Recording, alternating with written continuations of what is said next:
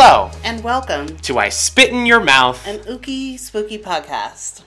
We are your hosts. I'm Dottie Spartans, And I'm Gulia Spartans. and we are your sinful specters that are going to take you on this ookie spooky ride.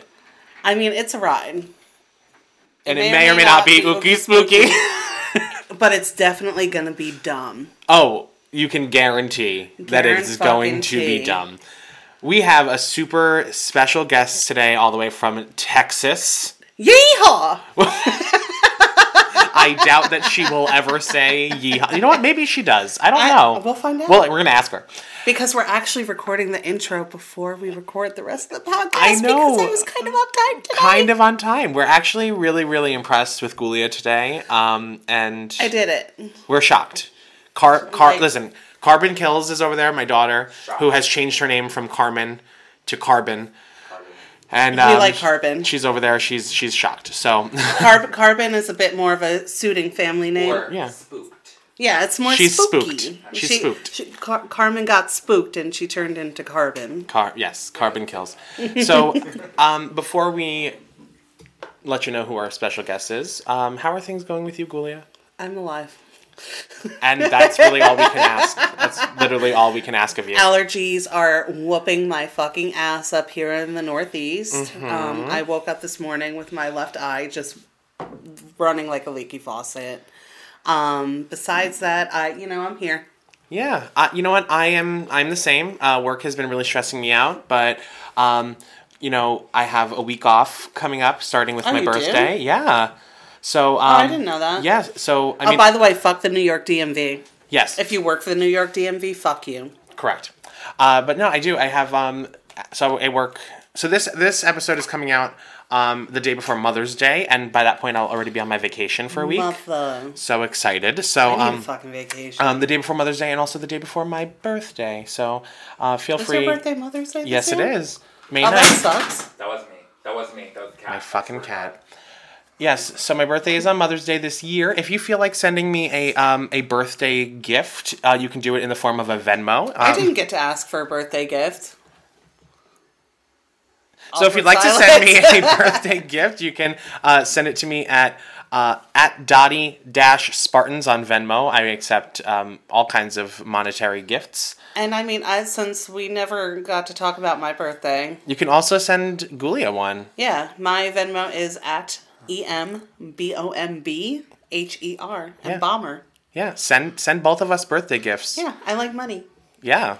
and also I need it because I live in the Northeast. I need it because I just bought um, a four hundred and twenty six dollar pair of tits. So True, I grew mine myself. you did.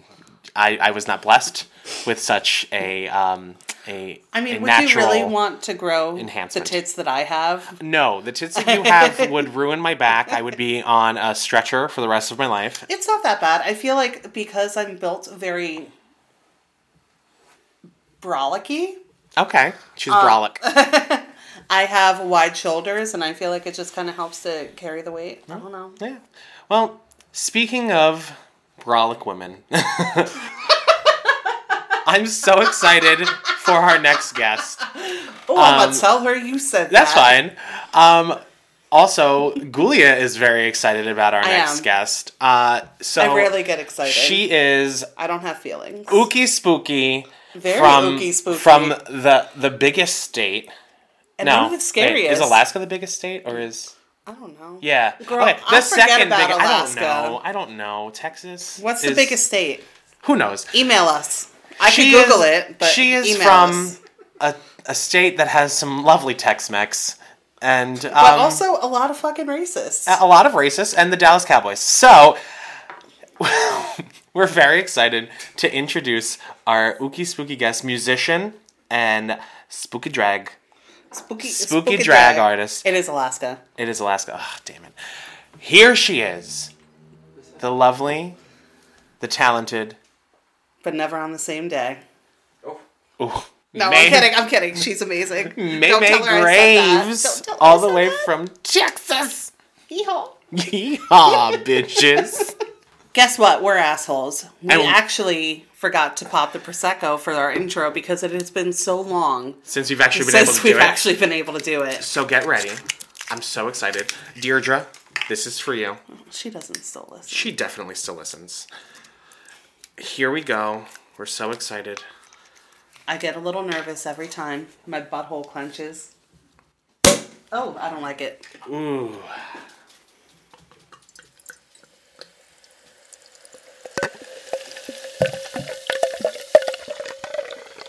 Ooh, that one's juicy. And we are both drinking out of our um, custom wine glasses uh, that were made for us by our dear friend Julia. Yeah. So thank you, Julia. They're so beautiful. We're going to post a picture of them. We're gonna post a picture of all three today. All three of our glasses. Um, because Miss Carbon has a glass as well, since she's here and obnoxious. and um, and just like our penises, Julia's is bigger than ours. There so, you go. Um, so now that we've poured our prosecco, please lower the lights, light some candles, take out your tarot cards, and please And move up. Lube up your hole for the ookiest spookiest girl in Texas. Here she is, Miss Miss May May Graves. Is there anyone there who wishes to speak to anyone here?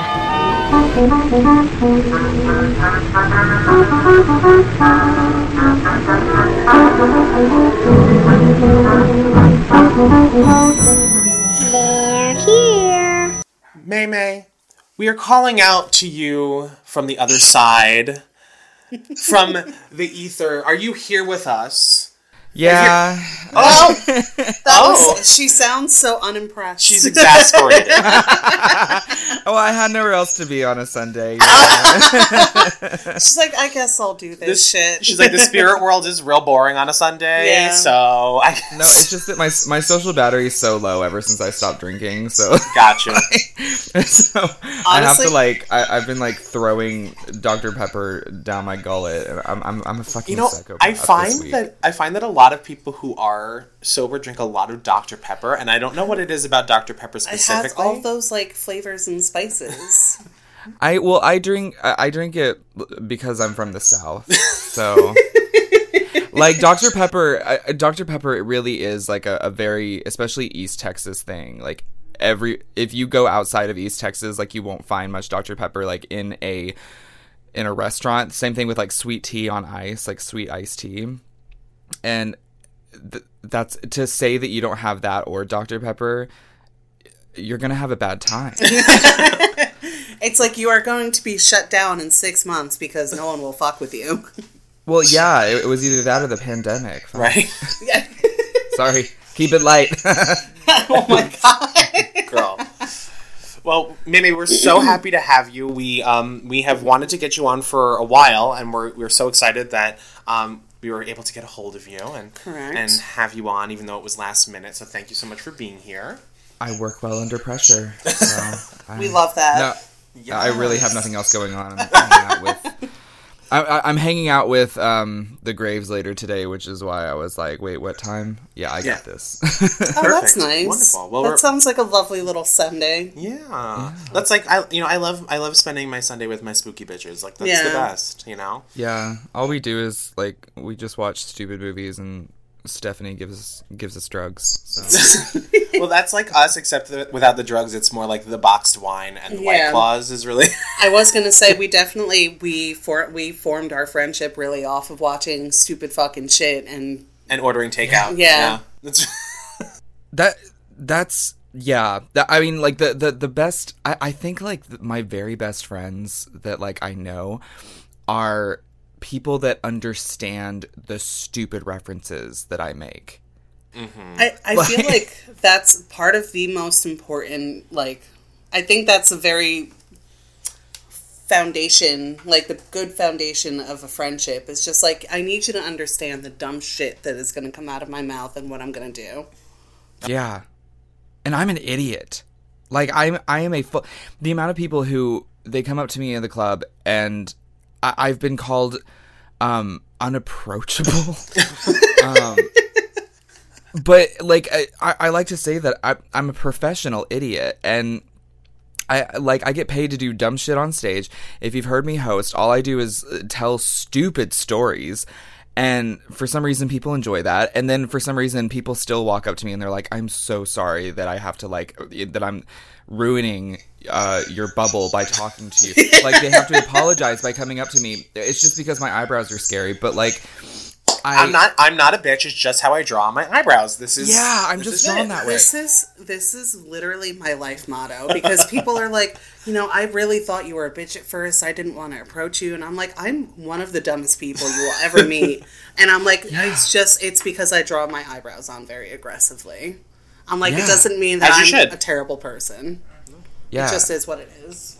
yeah i like i just i find it funny because once you get to know me it's it, it's it's just worse like yeah, it's just- you're like oh that's it you know? Oh, I thought you had more of a personality. My bad. no well it, it- people you know uh, the the thing is is that i i don't know. I i used to be homeschooled and uh, like for a very long portion of my life and then i went to christian school for a very long portion of my life. And after after all of that like uh f- like fucked up social training i have no so- like social skills. My my sentence syntax just does not work. It's so uh, like people just have to be really patient with me because i say the word um a lot That's fine. I'll edit all that out. Don't worry. No, you won't, and that's fine too. I will not. but I will say I do like that you're you have this homeschool background, this what Catholic school, oh, Or- it, like like private Catholic Christian school school. background. I, I've been I've been friends with Meme on, on Facebook And now for, look for at a the very drag. long time, and let me tell you, um, I have I've seen many posts that Meme has made about her past in in these cult. I mean, it's a cult. Yeah. It- the- these It cults. Yeah, um, this cult upbringing, this Christian cult upbringing, and it's horrifying. And I mean, just honestly, good like congratulations for Yeah. surviving that because there's so many people who don't. the people who make it out alive of their of that shit, I'm like, you're I- a stronger person than I could ever be.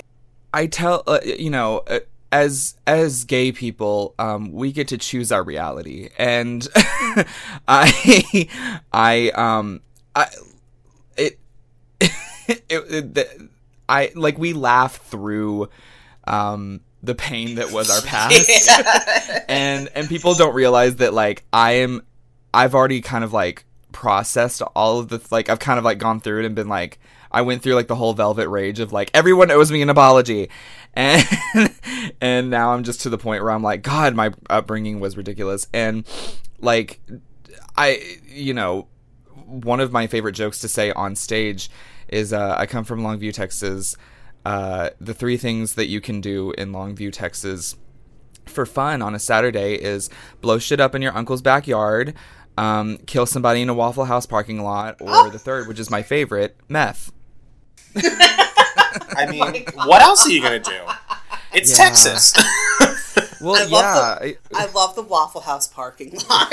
well, let me tell you, it did happen. Somebody in my high school, I had a graduating class of 12. One, uh, two people are in jail for life for murdering people for funsies. Um, one of them was in a parking uh, Waffle House parking lot, like stole this. Uh, okay, this was like the scandal of Longview, Texas, for a while. Um, she, this sh- tiny little girl, tiny little lesbian. Um, she was like the only other gay that I'm like in high school because we couldn't like come out in high school or else we'd be kicked out. Um, and so like, but there was like she was like the only other person where I'm like, yeah, you're a fag, and um, she was like it, it- she was just so tiny and, and you wouldn't think that she would be capable of much. And then i and, and she bullied me a lot in high school. I never liked her. And um i know. Well i mean it you know survival of the fittest. And later on i ran into her at that same waffle house and she was trying to get me to go home with her. She's a psychopath. And i was like i was like no thanks. I have better things to do by like you treated me like shit in high school. The very next week the very next week she went back to that waffle house and uh, lured a guy out by slashing his tires and saying like hey dude i think i, I noticed your tires are slashed and uh, you know we can give you a ride um, made him write a check for four hundred dollars because that's what was in his account. Um, they went to the bank that night, tried to cash the check. The check bounced, and then they ended up taking him out to Gilmer, Texas, I think. Um, and, like it's all online, like all the information, and um, slit his throat.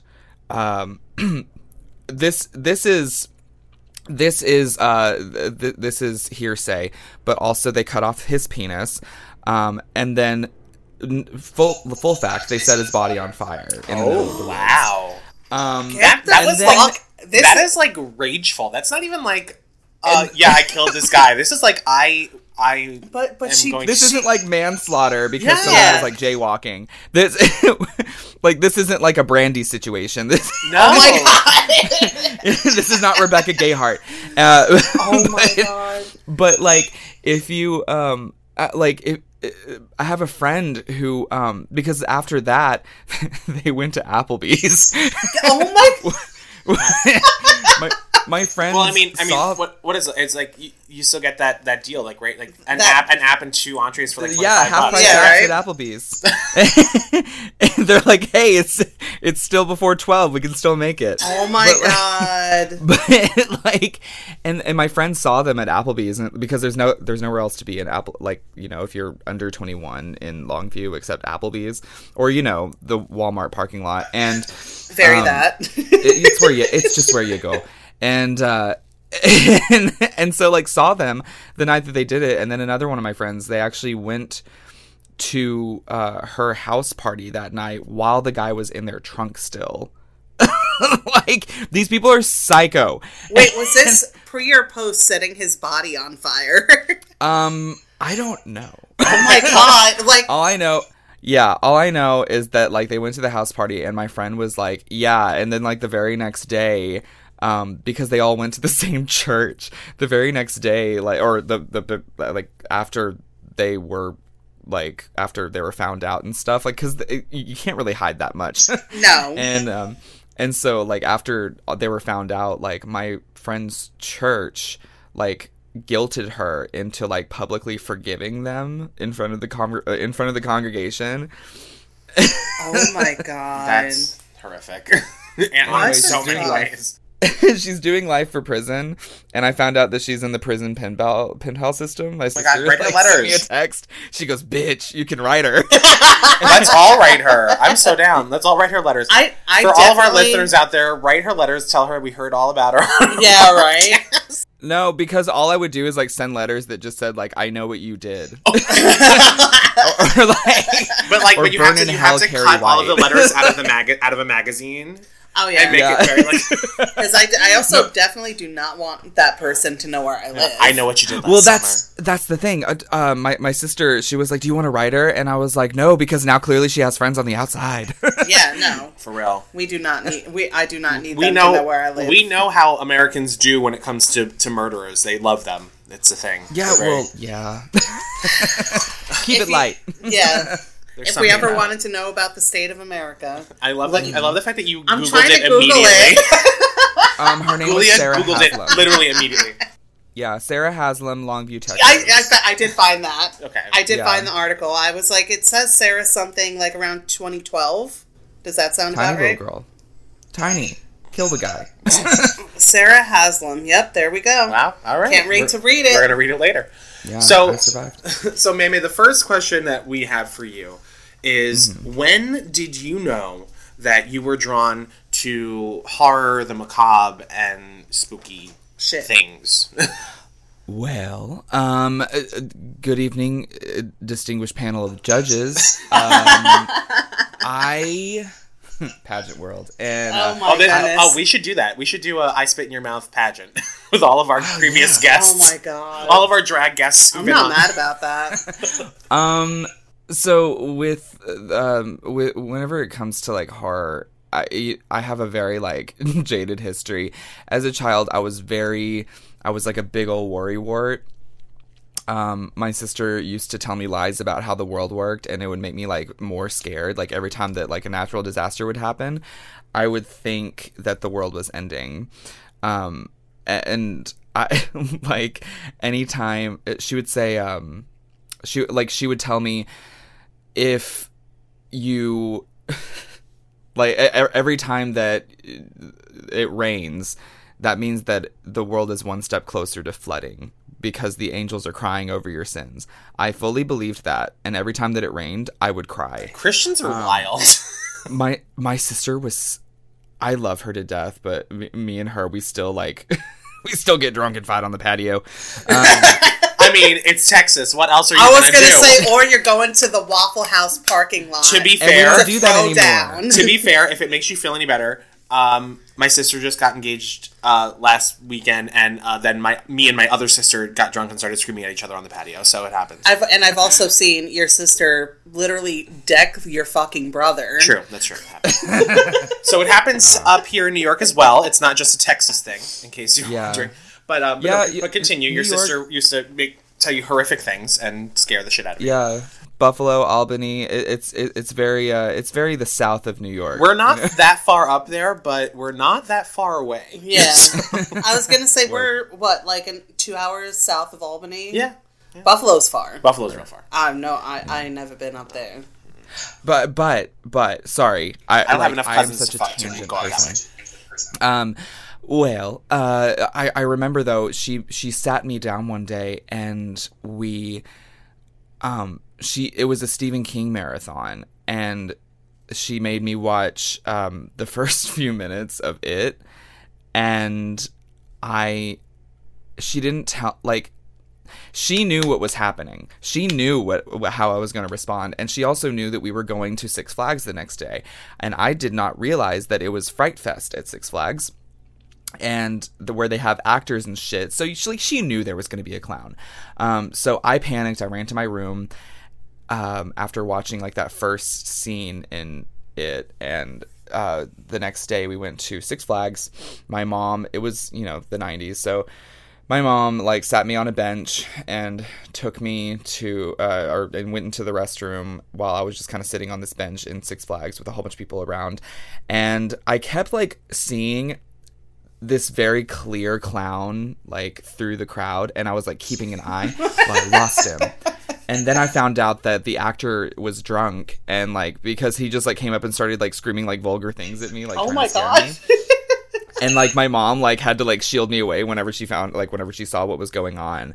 Um the the clown had blue hair i remember. And and what an interesting turn of events that i turn into that blue hair clown. I was gonna say I know that you are a fan of the blue, the blue hair. So there we go. A little, a little like Yeah. trauma presenting itself. and so I was very like anti scary movies. I was like, uh, you know, as a you know seven, six or seven year old, like I was escape, you know, going to Blockbuster and like weaving around the horror aisle because I knew that like that it. Uh, the the the box cover of it for the VHS was like staring at me, and then finally um, my sister made me watch Scream, and I finally understood horror. Um, by watching Scream because that that is a very good kind of intro to why you should like horror. Yeah, well, it, it, I mean, it, it's very Scream is fantastic because it, it literally lays out the rules for you. yeah, You know, Mm-hmm. it tells you this is how horror movies function, and this is how you know if you want to survive, this is what you need to do, and, and it's yeah. You know, but I mean, also archaic at, at now, like at this point. Well, yeah. but I mean, you know, I mean, nobody's a virgin anymore, so nobody is surviving. Yeah, I mean, how would you survive? Listen, how would you survive? Like uh, whenever everybody has an OnlyFans. we would all be very dead in like 0.5 seconds. Oh, mean- it'd be so easy. Um, I mean, well, I don't know. well, According to Scream Four, the only way to survive a horror movie nowadays is to be gay. So, uh, good. I'm good. Oh yeah, oh yeah, I forgot about that So I'll because take it. Yeah, but then what about like the gays with OnlyFans? um they uh I guess they just get randied and like die in the sequel or the third movie. There you go. Either that or they get gangbanged to death. It's one of the two. Oh yeah, well because gays are still only cast in those terrible like uh, halfway porn Yeah. scary movies. which we love. Like let's not let's not Yeah. let's not, Let's not sugarcoat. We- discount. we love them. Um, I th- I have I have made it a mission of mine to try and and hunt down every single gay slasher film that I can and watch them no matter how terrible they are. And let me tell you, there are quite a few really bad ones. Yeah.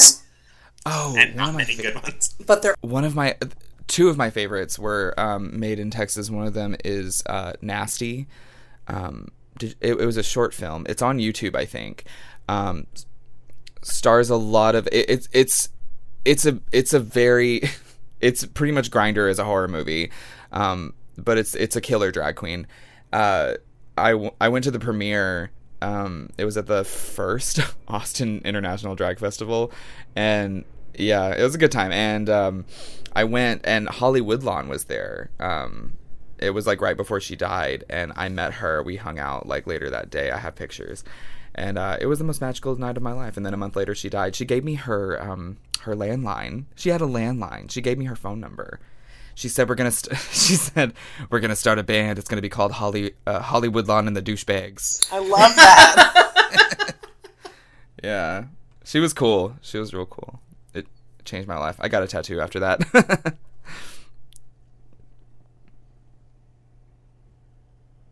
yeah. Well, and the other the other one is um uh uh well I can't say the name anymore. It's ticked off T girls with knives. Oh yes, yes, I Oh, yeah, love yeah. that movie I with did- Willam. I watched Willam's in that It- film. yeah. It was on uh, Showtime, and uh, that's how I saw it. It was before I even started going to Dallas, and I didn't know that it was all Dallas queens. It was all the Rose Room girls, and um, It, that movie is really, really fantastic.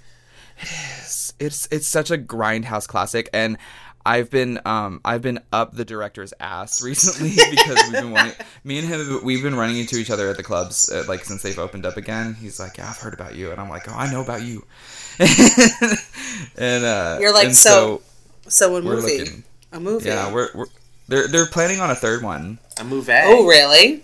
Yeah, because the second one it finally came out after like a decade. Um, it was uh, kicking zombie ass for Jesus, which they turned into the Dead Don't Die in Dallas. I actually cried watching that movie. I don't know why. I think it's because like Crystal Summers was she was so good, um, and uh, she was sober through most of it. And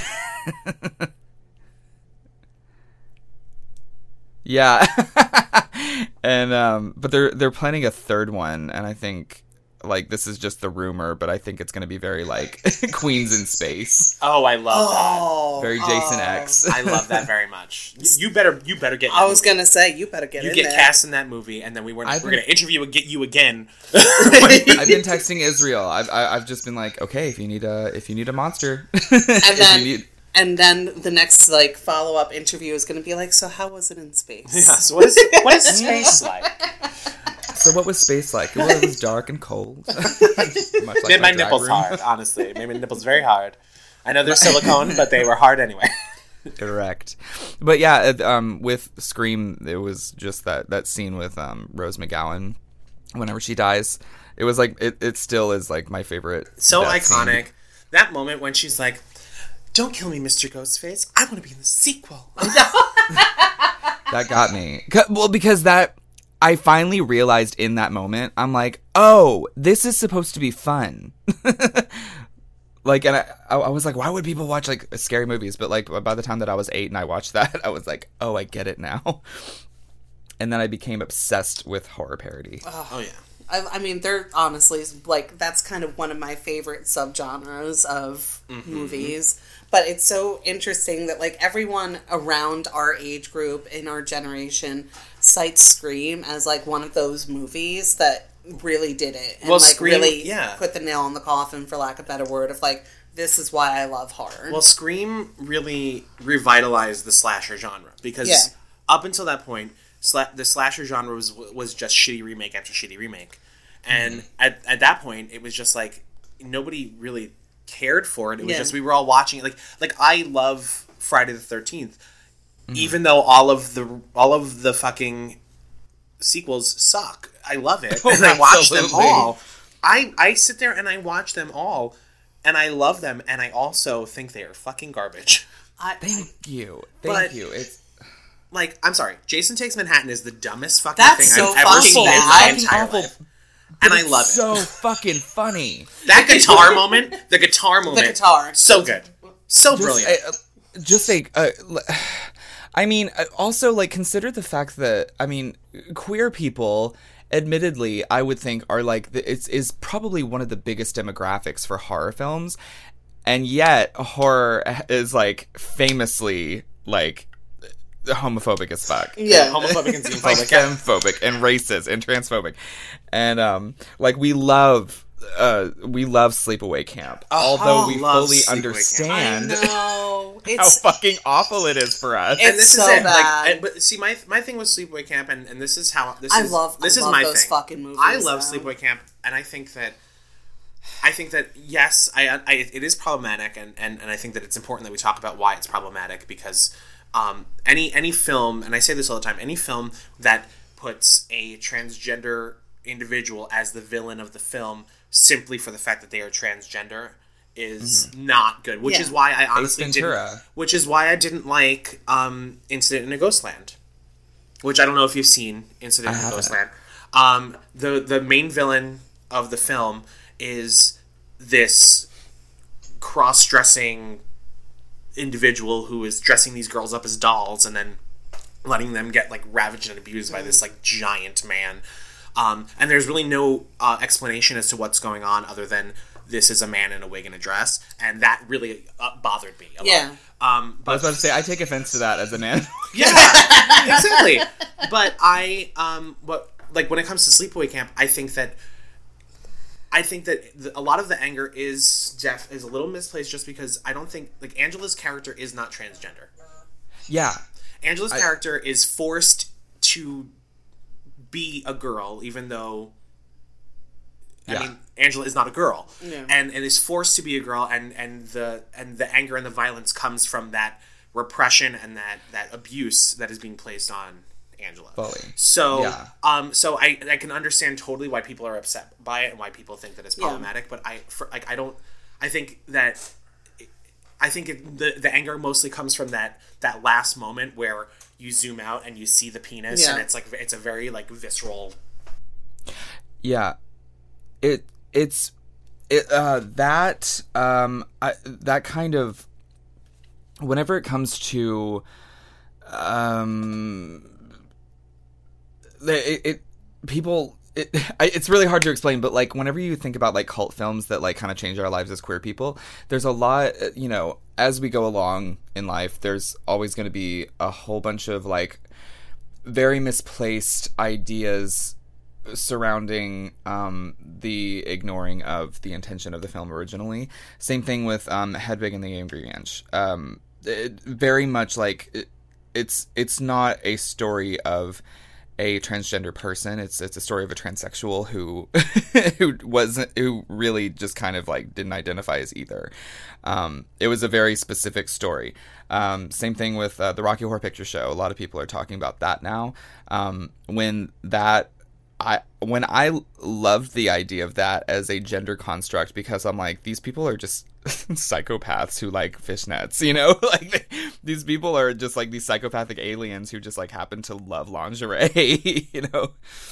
So, Well, I- well, I, I think a lot of it also comes from culture's idea with gen, gen, gender gendering clothing mm-hmm. yeah. and gen, like and gendering presentation because mm-hmm. you can present any way you want, and that doesn't necessarily mean that you identify that way, and that's and I think that that's a conversation that oh, that continues to need to be had, and like you know because I, I find a lot of the time it happens with um, with a lot of like gatekeeping transgender people, and I think that you know I mean people are going to get mad at me for saying this, but there are plenty of, of gatekeepers within the transgender community who are like, no, if, if you're not if you don't do this, this, and this, and you're not really transgender, Yeah. and Yeah. um, and it can be really problematic when when when that happens because you know who are we to tell anyone how they identify there i mean there are uh, there is an infinite number of gender identities Yeah. out there um yeah.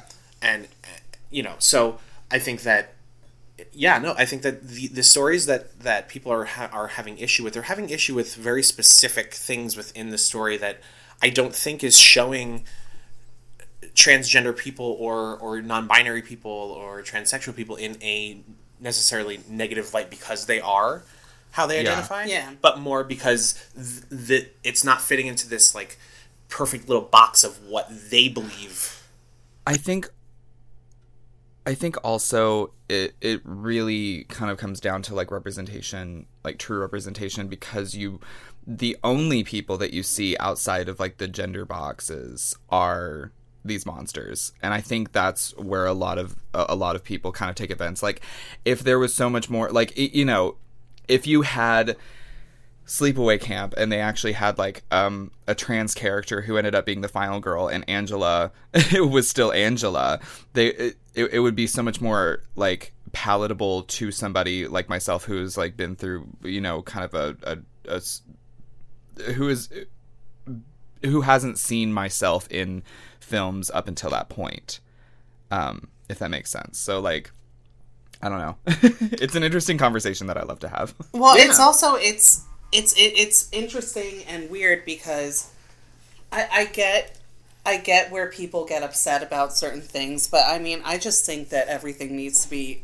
fucked all the way up and every and like started over. Well, I, yeah, I mean, especially because I mean, we as queer people, our our existence is fucking with gender, fucking with um, with heteronormativity, and just and saying fuck it all, and we're gonna do what we want to do, and we're gonna experiment, and we're going to Be fucking be happy. yeah be happy, and if and if that means that, you know.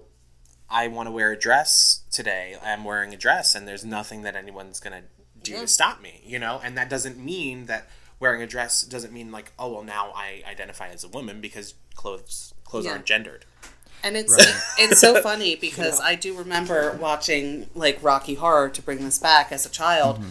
I didn't think twice about Frank-N-Furter wearing all this lingerie. I was like, okay, they're just wearing it like, and it's just you know we we're t- we are taught to expect certain things of people assigned their sex at birth and like what these clothes and what these items represent to their gender. And I was just like it's just a person wearing a bunch of lingerie and they're all fucking weird aliens. Like Yeah. what do we think is happening here? I just it was just weird. I was like okay. Everything's just weird. They're aliens. Like who the like I I don't care.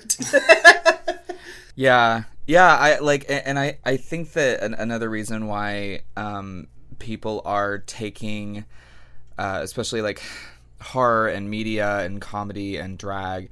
Uh, so seriously now is because I think that also like people who are disenfranchised and uh, in in multiple minority communities are feeling like they're not heard by people who can make change like politicians by um you know the the what we call the left which is actually like the center. Like they're not listening to people like us. And so therefore like we look towards um the the final frontier of how to change a community which is art um and so the i mean the best thing that we can do is um find ways to mold the mold the genre to be our own.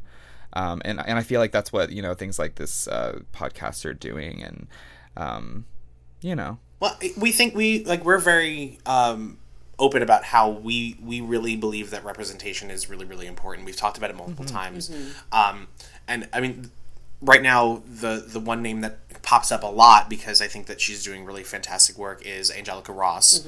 Um, I mean, Angelica Ross eh, on American Horror Story was really fantastic, really beautiful. I enjoyed uh, I enjoyed her work on on 1984. I thought that she did a really great job, especially thank considering- you. especially considering the fact that her she she's a trans woman who was cast in the role and just really blew it out of the water It was so good. it, in su- in such a way because it really it was like okay she's a trans woman but who cares that's not that's not the point her Yeah. being a trans woman has nothing to do with her role and Thank- um, and she really did I I, I mean 1st of all she's she was incredible on Pose and I loved her yeah I loved her Yeah. on Pose I thought she re- like her character was, hilarious. so wonderful Oh, sh- uh, when every time that bitch rolled out with a hammer, I was oh, like, hammer. yes, please. live for that hammer. But on 1984, she really like her character was was so strong, so fantastic, and you know, mm-hmm. I mean, I don't know the way that she played it, but she played. I mean, she played that character so authentically and, and wonderfully, and I really Yeah. really enjoyed her. And and I hope I want to see more from her in the future, and I hope that I hope that she continues to get roles that are not pegging her into like a, A bubble. a, a bubble of being a transgender woman, but rather Yeah. just that was uh, that's kind of the thing with um, why I enjoyed uh, Crystal Summers in uh, um, The Dead Don't Die in Dallas because she her character. Did y'all watch that? Okay, um, it's not good. no, it's actually no. It's, it's So we're gonna love it. It's it's. I really liked it. That's the thing is that like it, it's it's a it's definitely like a, a B C, you know Z horror film. I mean, we love But that, I actually so. really really liked it because it was such a um it was very much a uh a, a big conversation about um how how we handled the AIDS epidemic, how people handle homophobia, especially in churches. Um, and so, if you grew up religious and queer, it's such a great movie to like kind of help you reconcile with that because um, Crystal Summers, her character is um, her character is a uh, she's a Christian mother. Like she she's a Christian mother who can't um, she can't accept her her gay son. Um, and so like and, and by the end she kind of like it, she kind of goes through the motions of like a Christian parent who like is kind of like wrestling with their faith and their queer child. Um, and and I think that, that was like really important, especially to have like Crystal just play a a, a, a, a cisgender woman.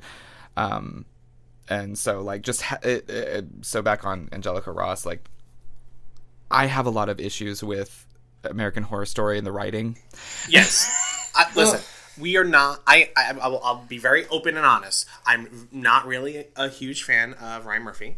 Um, No one is. I think No. that um, I think that he himself Is a is not a good writer, and I think that I think that he monetizes uh, the queer community Yeah. uh, Oh, for his own gain, one hundred percent. However, I am very happy that he has been employing queer people Fully. and queer people of color, Yes. and I appreciate that.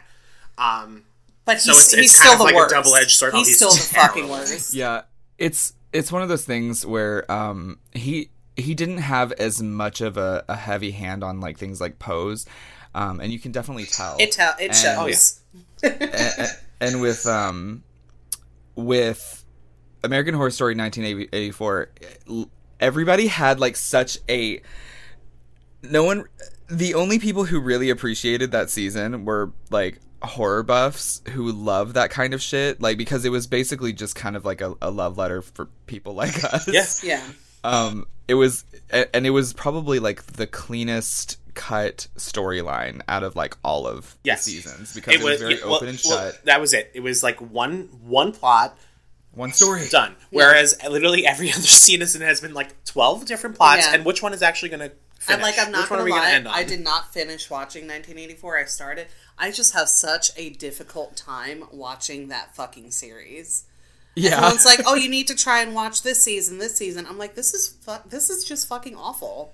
Like, Yeah. I don't want to watch this. I don't want to waste my time with it. And I love how people, kind of like outside of our direct, you know, horror community, whatever, are just like, "Oh, you like horror, so do you watch American Horror Story?" I'm like, "No, that's trash." It- like, I like I, American Horror Story is it, it's it's it's It's trauma porn like with a really bad plot and like some really great like aesthetic Yeah, I mean, like, I, I the aesthetics are beautiful. Some of the images I've seen are lovely, but I'm just like, I, I can't, I can't get behind this. I can't fuck with this. It's so not good.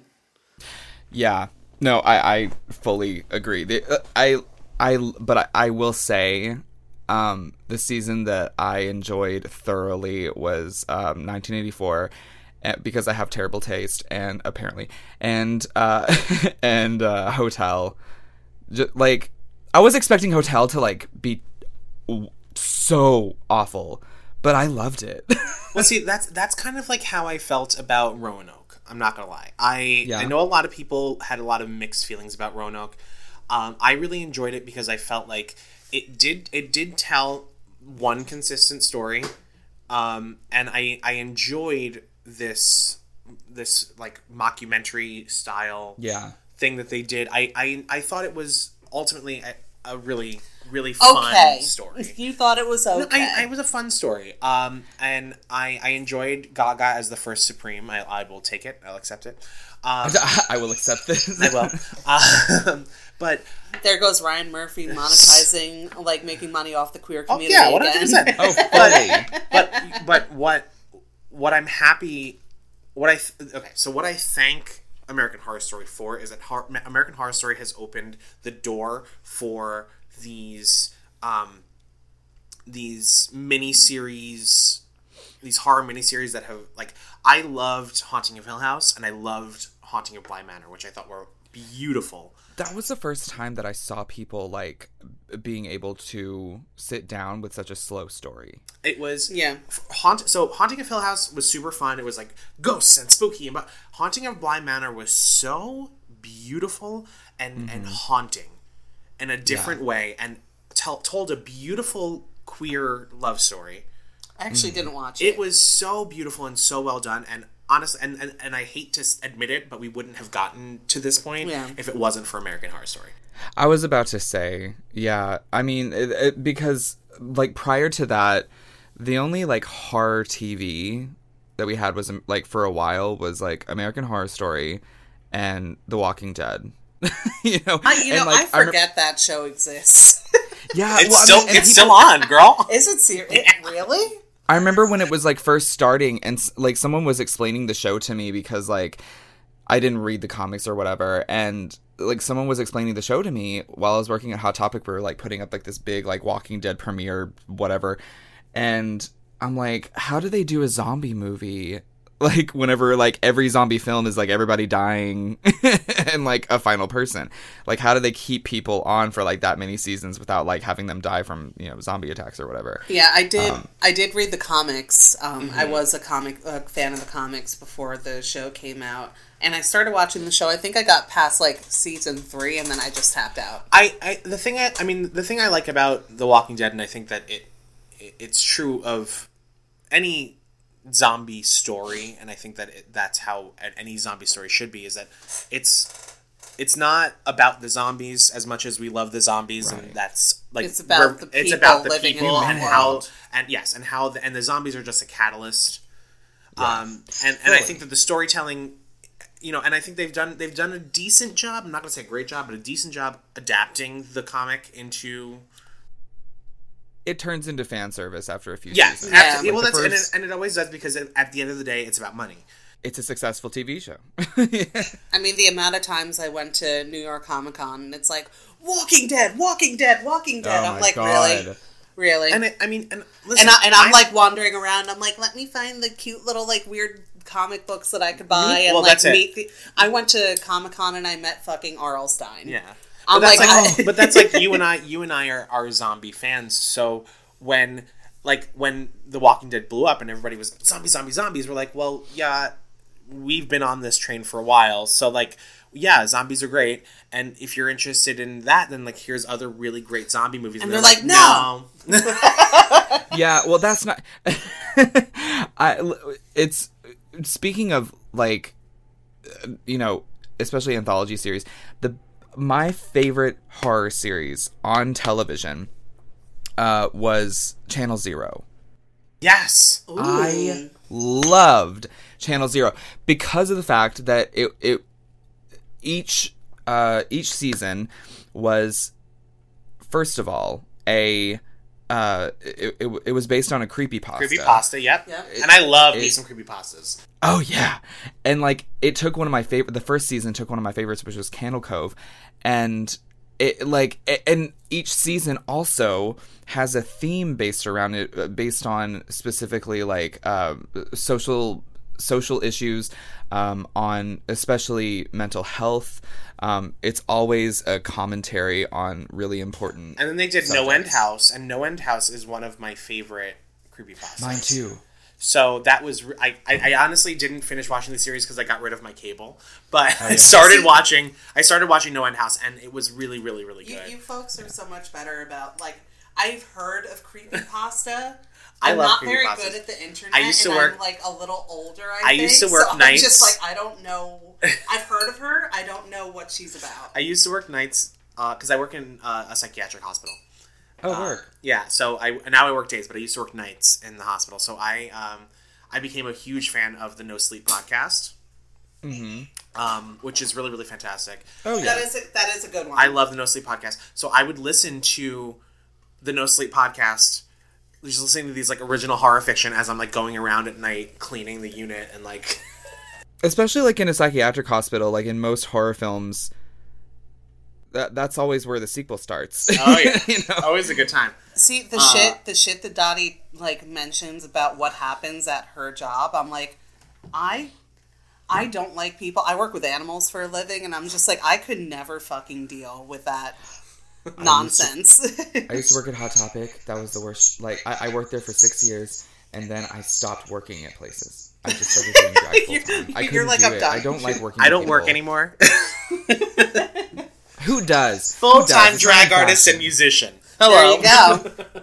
Yeah, I mean that's the thing. I, I, I like I'm sitting here in my office, surrounded by things that I love, and I'm like, oh, I would never change this. I, I don't have to. I don't have to please people.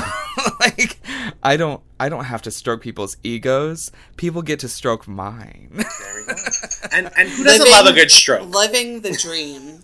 yeah, I like uh, the the amount of time. Uh, uh, again, I, I I recently again like I'm not I'm not forever going to stay sober, but like I know for a fact that I needed to be sober right now because of the fact that after the uh I I owned a burlesque studio and um after I got rid of that place um it was like it was such a big it was a weight off my shoulders because it was such a huge business. It was such a huge expense. Um it was my first business I owned and I was it was just you know it, it was just saying like okay I don't have to carry this anymore. Um but also it was like extremely sad for me. And when i finally like got rid of the place which like we finally got finished moving out and it was done by halloween 2019 and on that day i i literally like locked up and then started doing shows and busting my ass doing drag full time um again. And and i didn't i didn't have the time to like get better drag to focus on you know making better wigs better outfits whatever. Like i just had to start working um, because i had to support myself.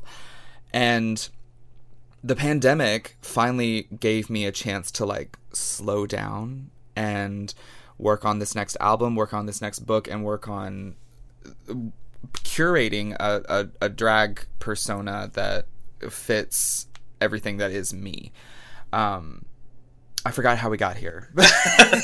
We're talking about you uh, getting sober for now, and oh yeah, and and so now, like, I start you know going back into doing shows after the pandemic.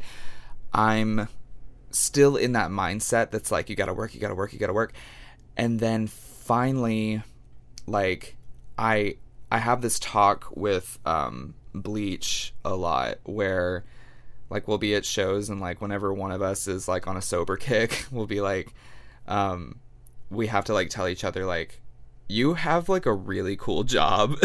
Like you because we're both full-time queens and we have to like tell each other like you have a really cool job and like you should at least be sober for right now just to like learn how to be thankful again for the fact that you get to do this like all the time. You get to dress up like a fucking psychopath and scare people and, and do whatever the fuck you want and um and and be whatever you want to be on a stage and like that that's what we get to do and people pay us for it and and you should ha- t- just take a moment to wake up for a second and just like meditate on that. yeah, Yeah, I also I like the idea of like sprints of soberness just Yeah. to kind of like I feel like it's throwing some chaotic energy into your life and like how everything works and it's like I'm just going to fuck this up right here real quick. And it kind of like throws everything off ever so slightly, but you're able to kind of readjust and I mm-hmm. think that things kind of line up a little bit more when you Yeah. do that. Every every once in a while, I do like a, a, um, a sober month, and it mm-hmm. it honestly it's it's always so refreshing uh-huh. because I always have I always have this moment where I'm like, holy shit, I don't remember the last time I did. I went a week without having a drink. Like let's Yeah. like let's stop. Let's reevaluate and like and it, it, it is it is very cleansing and it's fun. It's a good moment to have. Um, Yeah. but you t- you brought up um, your your work, so I want to to ask you about your um, you know about your music, so that you can tell us a little bit about that. So we were listening to to some of your music when um, when I went to go pick up Gulia, and um, you know, I mean, your music is a lot of fun. I like it, It is very it's, it's the kind of music that I I like to listen to when I when I like get ready because like while I'm doing my makeup, like I want to feel like a filthy bitch. I Yeah. love it. Yeah. and that's what It's it nice is. to be a party. It- yeah, it makes Yeah. me feel like a filthy bitch who also um, I mean, I, I, I knows just, exactly how how much to charge. yeah.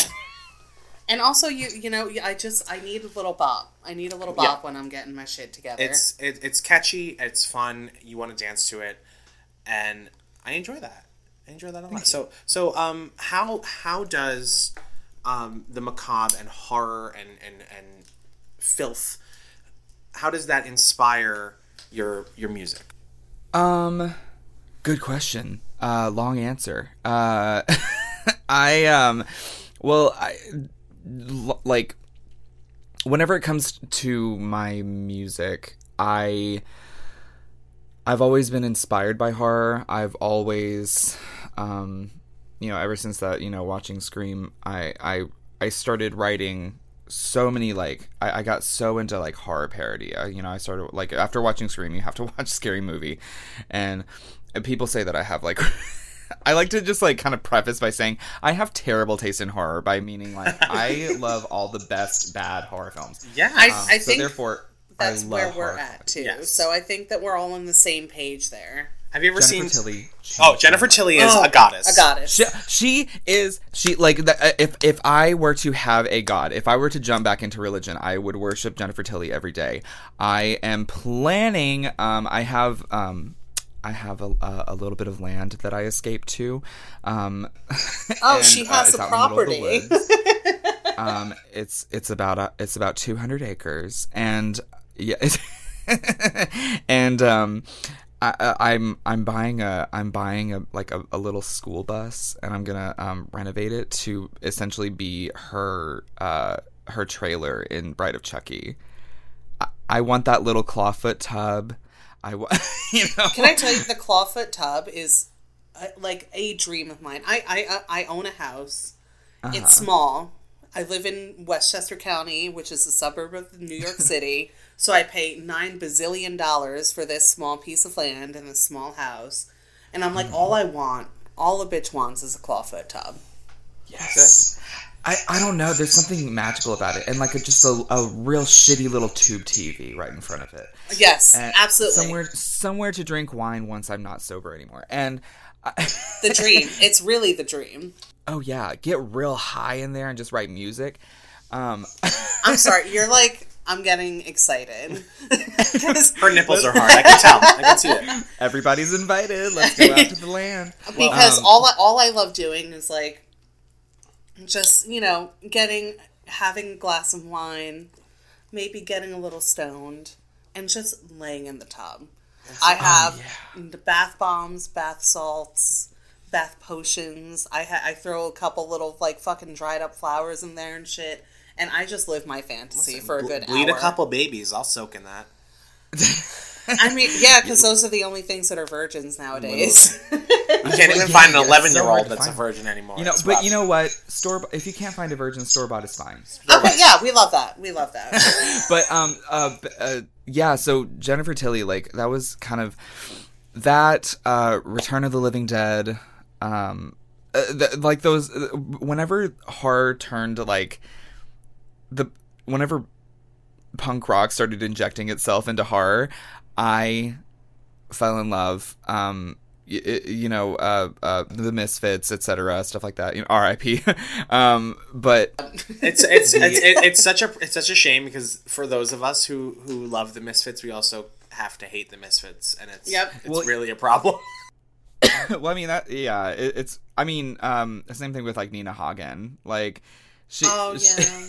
I, Oh, I was so mad because I did I didn't know that um that she was like hella transphobic until I was like oh she hates people like me It sucks, Uh. and it's like so messy, and Mm-hmm. It's like, I, and this is this is shitty. I hate this.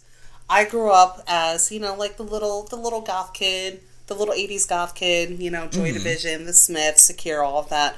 I have it in my blood to really like Morrissey, and I'm like, I don't like that I like him. He's It's such awful. a piece of He's shit. so yeah what a gross person I know, like what a terrible person, and he, but he's had such a He profound. just tried. He just tried to sue The Simpsons. I hate him. I hate That's him such a so Morrissey much. thing. He did because they because they they did they did an episode where the Morrissey type Yeah. character was like fat and overweight and racist and I mean, And- are they off? no, they're Are not. they off? so he tried to sue The Simpsons, and they were like, "But we're not lying." Yeah. yeah it's not really slander unless you take offense to Yeah. it No, I like, and it just sucks because he's had such a profound impact on my life. yeah And I'm like, this is why. Why did you have to do coma. this? I know. I know. I know.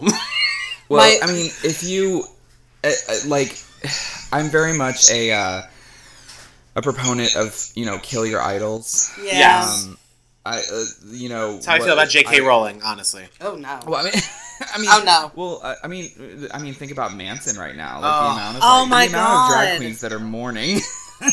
Poor Coma White. I know. Well, I think I think coma's just in a coma. She's pretending in- like that doesn't exist. Girlfriend in a coma. I know. I know. we have it's a one of those things where uh, you know everybody's everybody's coming to like a, a, a different conclusion about their art and it's forcing them to look at themselves as to why they're doing it if you know art, being a drag performer who who does like a certain artist's music um whenever you whenever you come to like this conclusion that like you're the person that you've been performing mostly for the past like few years um, is a shitty person, you have to like look outside yourself and be like, "Am I just a am I just a cover band?" you know? Not the am I a cover band? Am I moment. am I a tribute artist? Am I a tribute artist? Like, do- what do I have if, if the artist that I'm tributing is is a piece of shit and I, I fall out of love with them? Yeah. Um, and, and it's it's an important conversation to have with yourself. So anyway, bringing that back around, um, because I love tangents. Um, We we I- do I- too. Clearly. I grew up um, being a really big fan. I'm really embarrassed by this now because I was a psychopath back then. I was still like a preacher, and um, but I was like sneaking out to go to like punk shows, and um, I. I, I would go to these shows um, by an artist. I don't know if y'all have, if y'all know her, but um, I think she lives in New York now. Her name is Emilie Autumn. oh no. Yeah. Oh no! I actually can I tell you I saw her. I think someone I maybe the birthday massacre opened Yeah, for I Emilie to say- Autumn. I think, Yeah. and I I they'd want to go see the birthday massacre again. They put on a great show, They're really great. I love them. and they're and Emilie Autumn. I'm like, girl, this is a fucking mess. She's a mess. Yeah. She really is. She's she really I, I I'm it's still it's so funny because I'm still friends with um I'm friends with uh two of the girls who were in her show. Um still friends with them like the, the they they really did change my life. Like the people who were like surrounding her changed my life, but like she I I but that's I, I feel this. I feel I understand where you're coming from because I feel the same way about Amanda Palmer. Oh yeah. I Okay. I used to love Amanda Palmer. I used made to, out like, with her once. I, oh, Ooh. jealous. I used to. I I used was to like idolize everybody. Amanda Palmer until I found out that she asks for local artists to come and perform during like the opening of her shows and doesn't pay them. yeah. And I was like, "What?" The like, art of asking. I don't like I don't understand. Like you're you are an artist who has so much reach, who has so much um, influence on other people, and you're gonna like tell people, "Oh, I, I'm I'm booking artists to come and work for experience." it's one of those things where like I understand if like a local band does that or like somebody who's trying to get off the ground, but if it's somebody who like has toured with Margaret Cho, who you know eh, who who has Who's married to one of like the greatest authors of our fuck time? yeah was married. Um, but Was but like but at the eh, time she was. Eh, it, it, it's kind of this like weird thing where like you're you're this huge like you're actually like admittedly a huge artist. Um like the Dresden Dolls more people than you think know that band. And yeah. they you know being on Letterman and shit. And and then you're kind of masquerading as this like as, as this grassroots band that no one's ever heard of. And you're like wait a second. Like you're not, famous but not even but not even so much just masquerading. Like literally like owning up to it. Like she like she was she was very clear about how big she was. yeah And then she went on on her own, and she did her own thing. And I mean, and her, I mean, I liked her solo album was fun, um, but it's just like when when when you when you come from a community like this, where you know, I mean, we're all fucking Weirdos. weirdos, and we're all supporting each other because we're weirdos, and we want to see weirdos do well.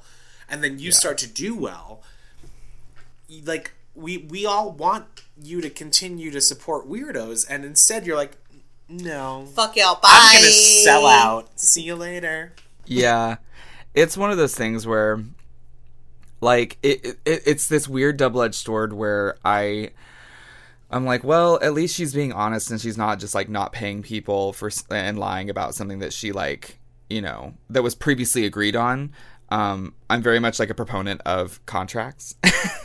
like if you agree to do something and and you and you're not paid and you didn't uh, discuss pay, then like you know that like that's that's a lesson to discuss pay because people are shitty and to read like your contract It's yeah. it's a shitty lesson, Yeah. but it's a lesson. yeah. and everybody, yeah, needs, no, to, everybody amount of needs to learn it everybody everybody has to make mistakes before they yeah but So wait, I don't want- say I- yes unless you get the but it's also price. it's it's also if you're the person who wouldn't have been where you are if it wasn't for the people who helped you out and Yeah. you're refusing to help other people out then you're, you're But I definitely, I also definitely Yeah. do want to try and bring this back to the Emilie Autumn moment because I, we Oh, just God. got so Sorry.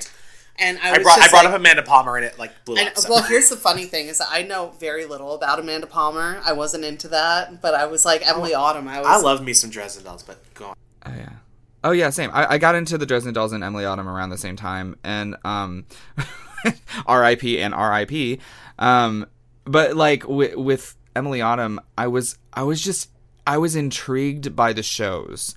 Um, the the the production of this kind of like other world was something that I was already like writing for my character. I, I, I had already started um, a punk band. Um, that's how I start, how I got into music. Was I was really inspired by um, Angelspit, and uh, like you know I, my my my my cousin uh, showed me like this compilation album that he got from Gothic Beauty magazine or whatever the fuck, and uh, and so like we were listening to it, and I think. Um, I think Vina Cava was on that album, and we were just like listening to it, and I started like listening to it on repeat because I, because I was like, this is such like scary music. I love it. Yeah. and uh, and so I, I really just kind of like fell into like the the goth YouTube rabbit hole that you can't get into anymore because related pages don't exist, and um, well, Well. and, uh, how are you gonna find my music unless it's on Spotify? So That's it. Um, honestly, exactly. Yeah and um so like I, I, I was like, I want to make music like this. I had never heard anything like that. I'm so glad that I didn't hear Combichrist first. I listened to Angelspit first, and I fuck Combichrist. And Uh, yeah, and, that uh, there are so many like musical acts out there that now I'm like, oh my god, why? Like, I- I, wish I could live in a world of ignorance sometimes. oh yeah, like I I why why God separating the art from the artist isn't really as possible as we think it is, and and so but like I, I wanted to make music like that. I started a punk band. I will not tell you the name, but our music is still out there, and occasionally I'll get about eight dollars from somebody like stumbling across it and buying like the whole album. It was terrible music, um, and then I. Uh, uh, from then on, I had created this character, which is May May Graves, and um, and it's it's really a uh, it, it's it's a whole world that I had been creating ever since I was a kid, like this this kind of nightmare world um, that is, um, un, you know, there is a like there's a whole sec like other dimension of an alternate universe where um, the sun just never came up again. Um, it it's all it's all going to be in my book. Um, I'm. Uh, So she I, like, has a book. I, am I'm I'm real honest about talking about it because you know like, I, I- I love I love being a an artist that doesn't have like as huge of a draw because I you know I don't have to keep my, many things a secret. um, but I, what I what I can say about the uh, about the book is that it's it's a um, it's a semi autobiographical work of fiction. Um, so one chapter will be about my life because I have so many just like weird stories, um, and then the other chapter is going to be kind of a parallel to that um, in the world that I'm that I've kind of created with my music, because it's all based on a story. Um, it, it's it's all based on this world um, of Forever Night, uh, where um, May May was she she's kind of living in this world where every day is Halloween. There's monsters everywhere. They all run clubs, um, except she she wakes up. Uh, in, you know, in her grave. The the beginning of the book is her waking up and having to claw her way out of her grave. As you do. uh, yeah. Yeah, it, well, I mean, every day.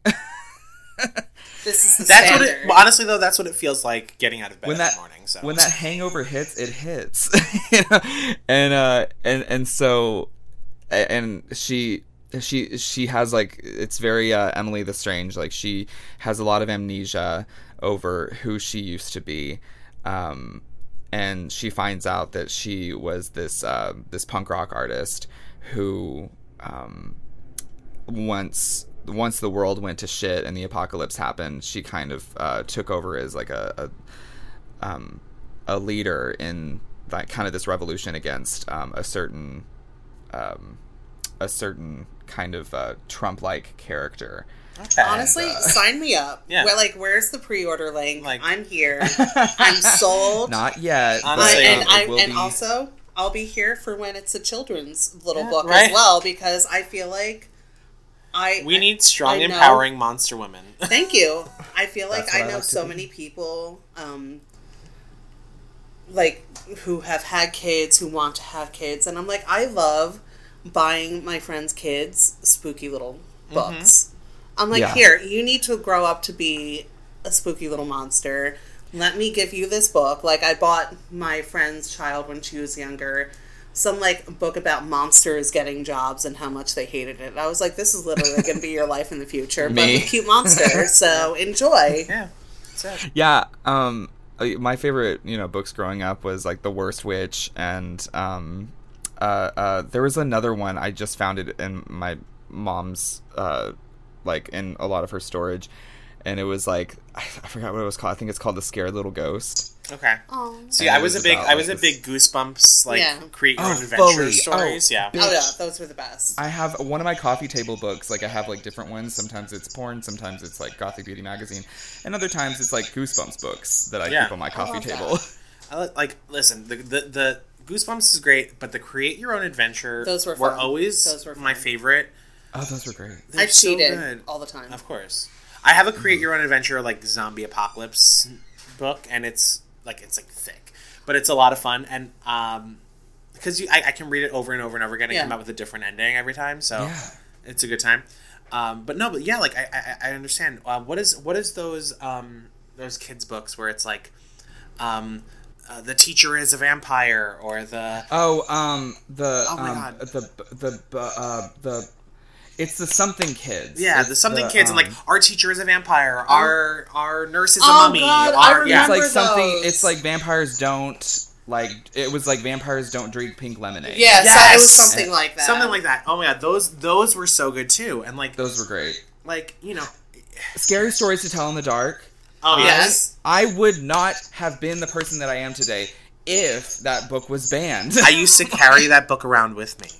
yeah, I used I used to um, I that. Hold on, and, the Bailey uh, School kids. The Bailey School The Kids. Bailey that's School it. Kids. That, Vampires don't wear polka dots That's was what the it one. is. yeah. Did you see the meme where it's like the Bailey School Kids is literally just young kids being confused by homosexuals? But yeah, by, by homosexuals. Oh my god, I remember. I think my favorite one was Aliens Don't Wear Braces because I remember that cover very distinctly. I'm falling down a rabbit hole. Well, yeah, because like uh, it, it, she, it, she was very much a like a, a, a queer icon, the alien with the braces. She was cool. um, but yeah, so I, I I had written all these songs from my punk band, and I decided to choose a few, and um, I wrote monsters because I had been in the drag scene for a while, um, and I didn't really realize that I could because I you know I got into drag um, moved to Dallas because I was sneaking out to the gay clubs. I quit being a preacher, shaved off my eyebrows, started a punk band. I was a psycho, and uh, and no one would book me because I was too weird. It was like before weird drag was like the thing, um, and also I was very ugly. And, and no, I was. It's fine. And uh, I'm like, I'm like, I mean, you go from like preacher moment to I'm shaving off my eyebrows and trying to find myself. I feel like we all went through that weird And like here's the phase. thing at our my generation of drag i am at the tail end of that generation of drag where you had to be ugly for like two years before you got it together Yeah. Oh yeah. Like, Oh yeah, no, I was like I was mercilessly mercilessly made fun of for like being Yeah. the ugly queen. Yeah. And like they called me I'm- they called me raggedy ann Oh yeah. They were like, "Oh, Dottie doesn't know how to blend," and I was like, "Still don't." Uh, i choose not to blend now I made this choice. Now it's a I'm like, choice. I go in, I draw a line, blend it out, draw the line back in. I, Yeah. that that is very your drag. I like whenever I, I was getting into drag and um and I had I, I was scared of other drag performers. I, I I got into drag because I was in a punk band. I was coming to Dallas because they wouldn't book me at the tiny little gay bar in Longview. Um, it was called Decisions. Uh, years, Well, years prior, it was called. Choices. Um, Oh. it was right next to the Palace Inn, and one time uh, we had to uh, Not choices and decisions. yeah, choices and decisions. Oh, the the new one is uh, I, I I call it the new one. They just closed down, but it's it was called RMC, stood for uh, Rainbow Members Club. Um, Oh wow! worst- it was next to an ABC Auto and a and an old Sears that was the cosmetology school. it was. Longview is psycho. Longview is crazy. Like it, it, I I didn't think about like how fucking crazy this town is. The amount of like unsolved murders that I that I know of, the amount of murderers that I've Fucking like grown up with. So, coming next episode, we are going to turn back into a true crime podcast for one episode just to explore the unsolved mysteries of Longview, Texas. specifically Longview. Like th- that, that that requires a podcast because everything is interlaced. Fucking Matthew McConaughey. The, uh, it's, it's it just it. Matthew, Matthew McConaughey. McConaughey. He, I know, okay. Any. Oh my God. Longview is obsessed with Matthew McConaughey. First of all, first of all, What is happening? who is who is not obsessed with Matthew McConaughey? He was born in Austin, and for some reason, Longview claims him because he went to high school with like a lot of our parents. Oh my god. and Like- so like anytime that he like talks about like his time in Longview with, like as a high schooler, Longview shits itself. And there is uh there uh, do you remember the movie Bernie?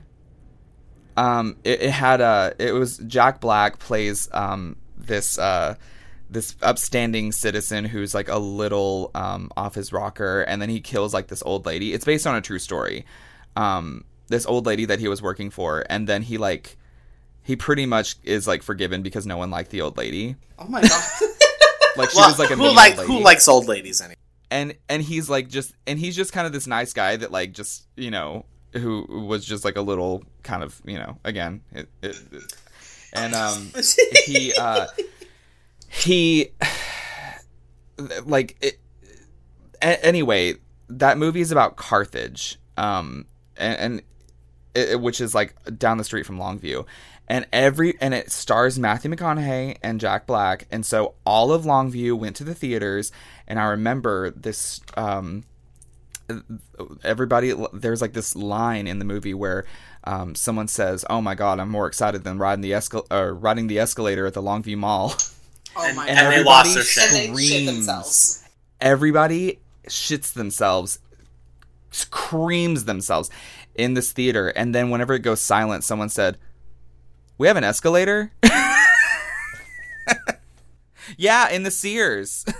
In the Oh, Sears. and not in the Sears. in the Sears. in the Sears, God, right next to God damn it.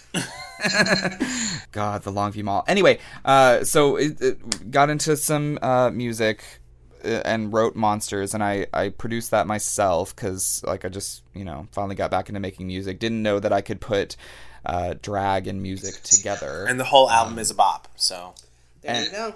and and it's available on um, Apple Music as well as uh, Everywhere. Everywhere else, Spotify. Spotify. yeah, I'm a on Spotify person. Uh, Are- are you on the YouTube? ManaGraves.com. Huh?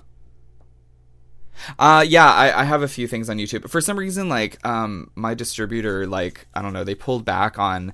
I'm on Spotify, um, but I have to like talk to my distributor on why my music is no longer on TikTok, Instagram, and um, there's only a few things on YouTube. Is Um, there anything? You have anything on uh, Pandora? It's probably I th- I think I'm on Pandora. Okay. Pandora's a weird platform. Yeah, I know. 'cause Do And people Pan- still do dying that? I don't know if anybody still does Pandora, but just in case they do, I want people to know. Everyone at least pays for Spotify or Apple. But if Music. you're if you're if you're a listener of uh, Spotify or Apple Music, you can find Mamie Graves' album Monsters there. Uh, we want you all to listen to it because it really is. I mean, it really is a lot of fun. it's fun. fun. It's fun. Um, Well, and also, and let me tell you, she's a May May maniac. oh yeah. Oh, okay. You, you know how we wrote that? How we wrote that track? Um, it was supposed to be. It was supposed to be, um, a five track album with remixes, or a, a four track album with remixes, and then. Is that the fifth track or is that the sixth track? I'm I'm crazy. Honestly, I don't remember. Ghost monsters, silent continues, um, um, um, um, villain, mermaids. Yeah, it was supposed to be a five track album. That was the sixth track, um, and we wrote it. Uh, we put it together. Basically, we we were drinking um, whiskey. And um, we had written down like a whole bunch of inside jokes that we had. It, this is um, how I got here was we were um, I was like a huge fan of Angelspit, and I had been, um, you know, I, I'm a big proponent of kill your idols, but sometimes those idols don't need to die because they're perfect and amazing and wonderful. And I love working with ZooG. Um, he is like a father to me. He is like uh, my Jedi master whenever it comes to music. He really took me under his wing. Uh, as a musician, because I would not get out of his asshole. Like I would, I, I, I would be like, anytime that they had like a contest or something, I was like up front. You're I like, hello, I'm one who- here. yeah, I was like the one like you know sharing all their shit. I like I made my own street team out of just me. Um, I like I was a I was cr- a crazy person for Angelspit, and um, and I did like a few of their remix competitions, and uh, one of the remixes that I sent them, like it was god awful, but he uh, he still sent me a message back saying like this is what I liked about it. This is what could have been done better. Like, but I really appreciate you doing this. Like, you should really like post this on your own uh, profile. And then um, after that, we like we just kind of we, we hit it off. He he mentored me after that, and we just kind of like got into um, he, he really just taught me a lot about music and uh, music theory. And uh, i kept sending him messages like annoying the shit out of him being like okay so i have this new track like you uh, do you want to be a part of it? Do you want to help produce it? Blah blah blah. And uh, he's like no. It's like, I'm, I'm a pass. and then finally um i he he sent me like a whole bunch of uh, samples.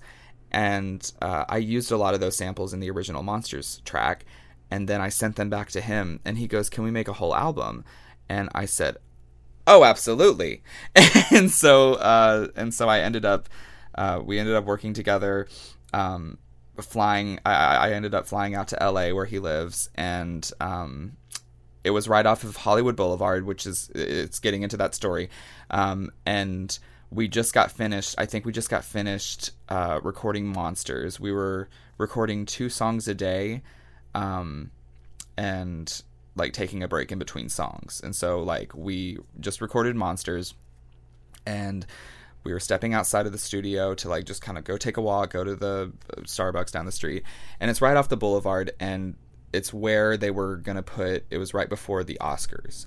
Uh, so they had all these like vans out and all these like trailers out, and that's like where all of, like the stars were gonna be, like were in their trailers.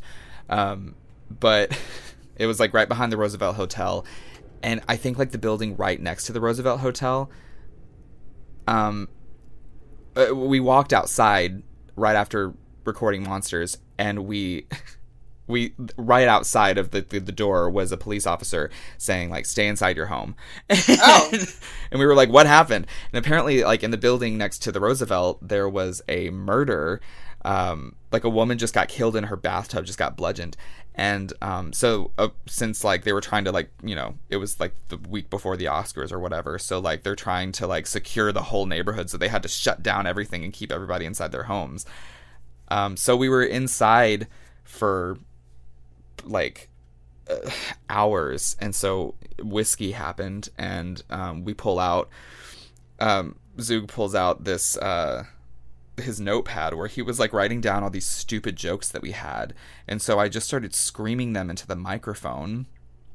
And he, like we're just kind of playing around on his synths. And so uh, after we like kind of wrapped the track and i went back to dallas he sent me like six tracks. And i was like oh you can't be serious and he's like gays are gonna love this and we do, and we do. and people people really love that track and it was the dumbest thing it was just us like sc- like screaming shit into a microphone and like fucking with the, the synths and people love that song like and i and i love performing it so fun.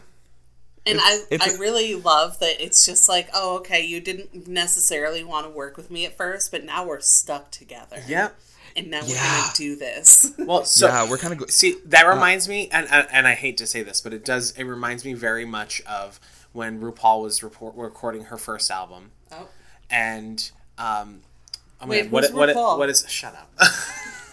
and and um, I, f- I, f- I- I forget what's her face. The woman um, that she has does all do all the spoken. I, I can't remember. I can't remember her name off the top of my head. Um, but basically, um, she walked into the studio, and RuPaul was like, "That woman is costing us a lot of fucking money to be here. From the minute she walks into the studio, you turn those microphones on." And you record every goddamn thing she says. And the first thing that she said when she walked into the room was, Tell the man with the money to come here and pay me. Oh my. That's a vibe. and it was recorded and it was recorded and, and now it lives on forever in music history but it, it's very that it's very like okay well like this is a situation that we were not anticipating having but it Yeah. created fantastic music and that's isn't that pretty much the story behind um uh, Bohemian Rhapsody. Like whenever people would ask him, like, "What what was it about?" He's like, "It's just nonsense." I mean, it, re- it really was. it really was just nonsense but Yeah. And so yeah, and and like I put so much work and effort into um into my villain and no one like no one talks about that track. I love it. And I'm, i love it justice for my villain. was lis- listening to it today love it love it Yeah, we were. That was actually the song that was on when Dottie picked me up. yes correct yeah, and, and every one of the songs um except for Cantaloupe um was cantaloupe is a lot of fun too don't- Oh yeah, it's a great song, but every one of those songs, um, it has a basis in uh, horror. It has a reference to horror films, and especially, I think every every one of the songs has um, uh, uh, famous lines from horror movies in it. Um, not good horror movies, but But horror movies, That's fine. nonetheless. doesn't need to I be mean, good. um, we don't like good Die horror like it's the 80s uh it was mostly it's a song mostly in reference to the scene in freddy vs jason when jason uh uh like blasts through like this terrible rave scene oh yeah Oh my god. yeah and uh and the very end of it the the beginning and the end we belong dead was based on um that scene in bride of chucky uh which is referencing um uh, uh bride of frankenstein when yeah and uh and then the very end whenever i say um um, I always come back, but dying is such a bitch.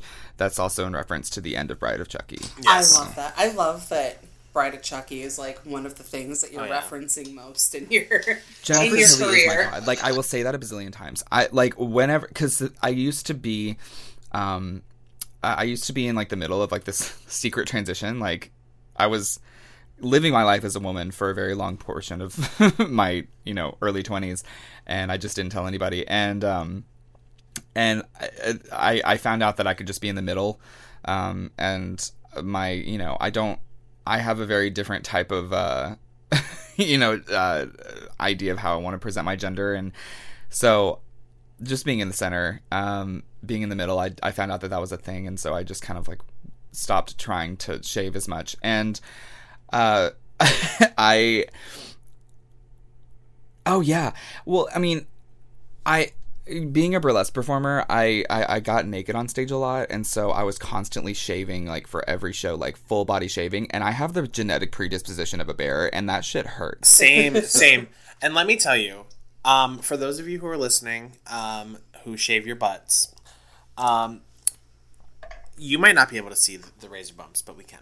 Uh, Oh, I I have to say uh, this is this is my moment for a PSA real quick. Um, whenever I watch porn and uh, the bottom has razor bumps all over their ass, it really upsets me. Um, just just it's okay. We all have hair on our ass. It's okay to let that Yeah. happen. We're not mad about it. We're not upset. I Um, I would prefer hair on your ass to razor bumps. I you well, and you know what? I would I prefer razor bumps and hair over um uh over uh uh toilet paper balls. Ooh. Little balls of toilet paper. Or squatting down on or or when or when the bottoms throw their feet up in the air and they have like those yellow calluses on the bottoms of no, their feet. no. Yo. Here's the And thing. I'm like, That's how you know it's a drag queen. I'm like, wait a minute, hold on. everyone Yeah. can get Well, a I- pedicure. Literally everyone. Everyone can get a pedicure. I um I I once uh fuck uh, oh this is a great story. I once fucked a devil worshiper. Ooh, yes, Not a satanist. a devil worshiper. A person who literally believed in the devil and worshipped him.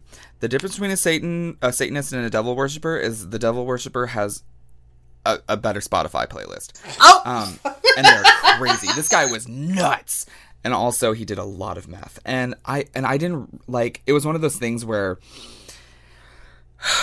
you know, like as a drag performer, my standards of people, like as someone who looks like a mole rat out of drag, and Not You know- like a mole rat out of drag. Stop it. like uh, it's I you know, was- no eyebrows. you, I'm an egg. you don't look like a mole rat, but that Yeah, I look. I I am one of the creatures from the Descent. I, I'm gonna stop you right there, and I'm gonna tell you that I have on many occasion Oh sent screenshots of Oh the my things that you post on your Facebook and Mm-hmm. on your Instagram to uh, to Gulia and been like, yet. hey, love that. It's so funny. Like I, I think this is. I think this is like the first uh, podcast that I've done like 100% sober. Really? yeah, I like I I I, I Yeah, well, it's it, it's one of those things where I'm not used to like staying on track, and it's weird being on track. with, See, like, and I thought feel like we're still kind of veering off track a lot, which That's we fine. do, which is fine. but you know what? I think that's where the best the best conversations Yeah. come from. It, it's all very natural and organic. I just want you to know that when I went to go pee, I farted a little bit, and a little bit of cum came out. Just- Um, Don't you? Whenever that happens, like because I'm not gonna act like I, that's never happened to me. Yeah, of but course. Whenever that happens, do you ever like? Ever feel like a little proud? yes, you're like, I called that absolutely. up there the whole time. Victim the amount of just like weird things that I've been put through. Like I, I've uh, there was one time that um, whenever I was a stripper, I um, I s- went to uh, like I was taking this guy home that like I you know we hooked up like once and I saw him like acting a fool in the club and I just got off a shift. Went home to his place. He kept me in his house for six hours, and it was the most psychotic six hours of my life. This guy had been through a lot. Um, he is now banned in most bars. Like it, from the time that like I hooked up with him to the time that like I ran into him, he had been through like this horrific car accident. Um, and he had all these like plates put in his neck. It was very American Horror Story killer because he would look at me dead in the eyes and he would like crack his neck and you could hear like it was the gl- metal grinding on the metal. yeah, well, you know, well, it was plastic, and you know the um, it sounded like you know those um. It's just so weird, but you know those dildos that are like posable, and you can hear like the plastic Yeah. snapping inside Yeah, them whenever you hear that-? It's like it's it's like a like bumps, like bump, bump, bump, bump, and um and so that's what I would hear when he would like he would and he would look like he was about to kill me every time that he would crack his neck like every five minutes, and he he this is before I had herpes, but like he like slapped me in the face, asked me if I gave him herpes. I'm like, what are you talking about? And then um his house looked like it was ransacked. He locked like he had like twelve thousand locks on the door. He had twelve thousand locks on the door, and I'm sitting down on his couch, which was turned upside down. The place looked like he had been robbed. I was like, Are you okay? Turns out he just did that himself. He made me meet his uh, dead mother, who was sitting next to me. Um, uh, her ghost, I mean, like, he, apparently she was in the room, along with Jesus Christ. Jesus Christ was sitting on the other side of me, according to him, and he wanted me to meet both of them. I said, "Hello, Jesus Christ, and your and and, and your dead mom." Um, and this is so like this i am not it's so funny because i've been telling this story for so long and the amount of people who will like walk up to me like with a shot being like i am so sorry you had to deal with that. And i'm like no i can joke about it now but it was terrifying because i really did think that i was gonna die. I was like i've seen lifetime movies. This is when the stripper dies. This is an appropriate moment. And um i had to ride uh piggyback to go upstairs because that's where the bathroom was. So I had to ride him piggyback every time that I would have to pee. This is again a, course of six hours throughout the night. Um, and then the last moment, this is where like it gets so like. I swear to God, I'm not lying. like it's you cannot write this shit. Um, but I go like he, I'm peeing, and he has to watch me for some reason, and I'm sitting there like wondering if I could jump out the window and if I'd be fine. Um, and he turns off the light and the only thing like illuminating the bathroom was uh, the moon. And it was a full moon. And uh, i actually don't know about that but it was it, it, it, it was very it, it was it was ambient. And um, this this guy like he first first of all i still can't pee. I have a very shy bladder. Um, so he pulls up some um, cold cream um, like like the icy hot or whatever the fuck puts puts it on his finger and start because he also like lost his like all of his front teeth in the car wreck. So he would put the cold cream there um cuz he liked the feeling I guess. And then he like put it up against my mouth and started like smearing it on my mouth. Um and I, and I just kind of like wipe it off awkwardly. And then um he he also cried a lot too. He cried and like threw fits a lot. Uh and and then I see him turn around to like the mirror area of the bathroom and he like go he opens up this drawer and I'm like it's going to be a gun. It's going to be a knife. It's going to be a stapler. Like I have no idea what he's going to do, but he's going to hit me with something. He reaches deep inside this drawer, pulls out a single red clown nose, puts it on, looks in the mirror and starts crying for about 5 minutes. Not a sad clown. Just a clown looking in the mirror at himself. I could, uh, and then I'm sitting there thinking, like, I could run downstairs um, and try to unlock all of those locks, but this guy's big. Uh, and there's going to be like that one lock that's you have to jiggle the handle or something special. Like, I'm not going to make it. Um, and, and, and so I'm like, th- this is how I got out was I, I, I walked up to him. Um, it was very anticlimactic. I like I walked up to him and I was like, "Hey, it looks like you've been through a lot." and, he goes, "You don't know what I've been through." And I was like, "You look like you could use a cigarette." he goes, "I don't have any cigarettes." And I'm like, "Let's go to 7-Eleven. We will get cigarettes." And so I, you know, I, I unplugged my phone because I was like, well, at least I can charge my phone if they, you know, uh, I, my phone was fully charged. I was very smart. I unplugged my phone. We go outside. We go to my car. I drive. I I did what you do to any animal that you don't want. I drove him to a 7-Eleven in a neighborhood that he didn't know, and then I left him there. I mean, And I you screamed the right all the way home. I screamed in my car, just like grip, like white knuckle gripping the the steering wheel. Like, did this really just happen to me? Dallas is nuts. Yeah, it sounds. Te- Texas, Texas? is a is, is something else. It is the Wild West. People are fucking. I I know a lot of people who live in Austin, and I know that Austin is like one of the more tame places, for lack of a better word. Mm, I don't know about that. Austin's crazy. Go to the Austin Drag Fest, Mama. I oh no, wanna, we're going. I want to go We're so going. bad. Yeah. Next time It we are able to go, Well, we're my, going. my my dear friend Erica Clash is is Oh, there all the time. Love Erica. What a sweetheart. Incredible. yeah. Um. So yeah. So she's always like, you have to go. So I'm like, yes, I, I definitely want to go. it's it it's you know how like everybody like totes dragcon is like this big great like family reunion or whatever but like for the most part dragcon is meant to sell drag race to you. Um you're mostly most of the time at dragcon like the events are you know you're in line to watch a drag race queen that you're in line to meet a drag race queen. But the austin drag fest is for local performers by local performers for the most part. And so it's it really is a big fun ass shit show. I can't wait. I cannot wait.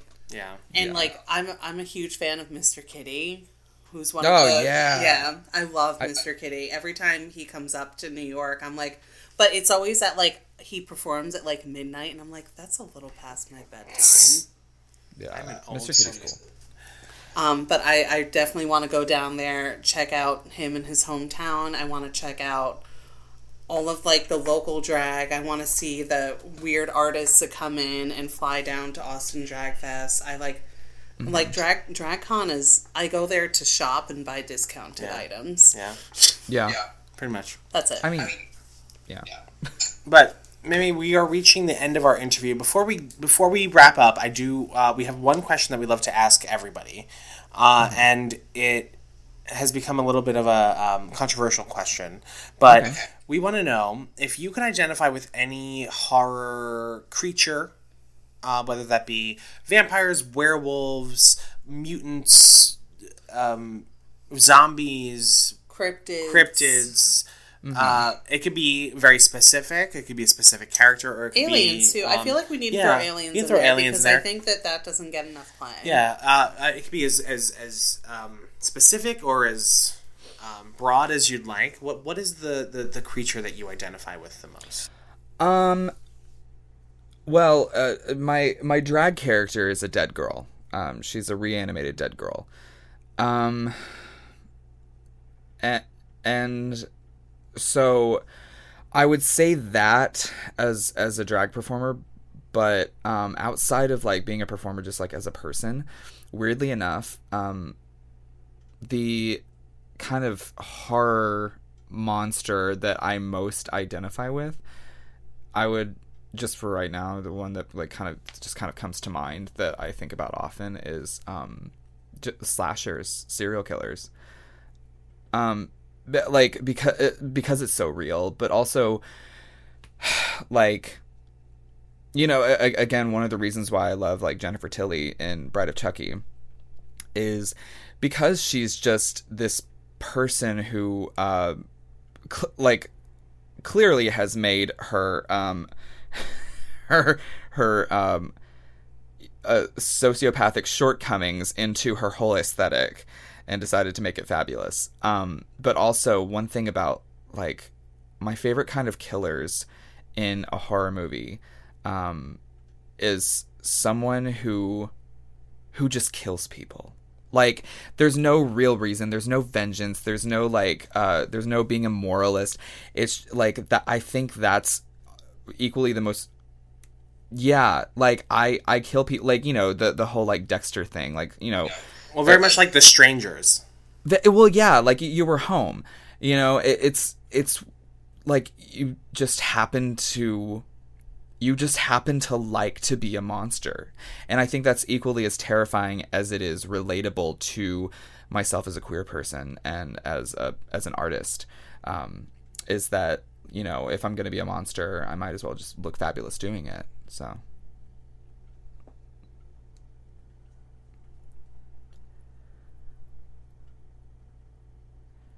Fully yeah.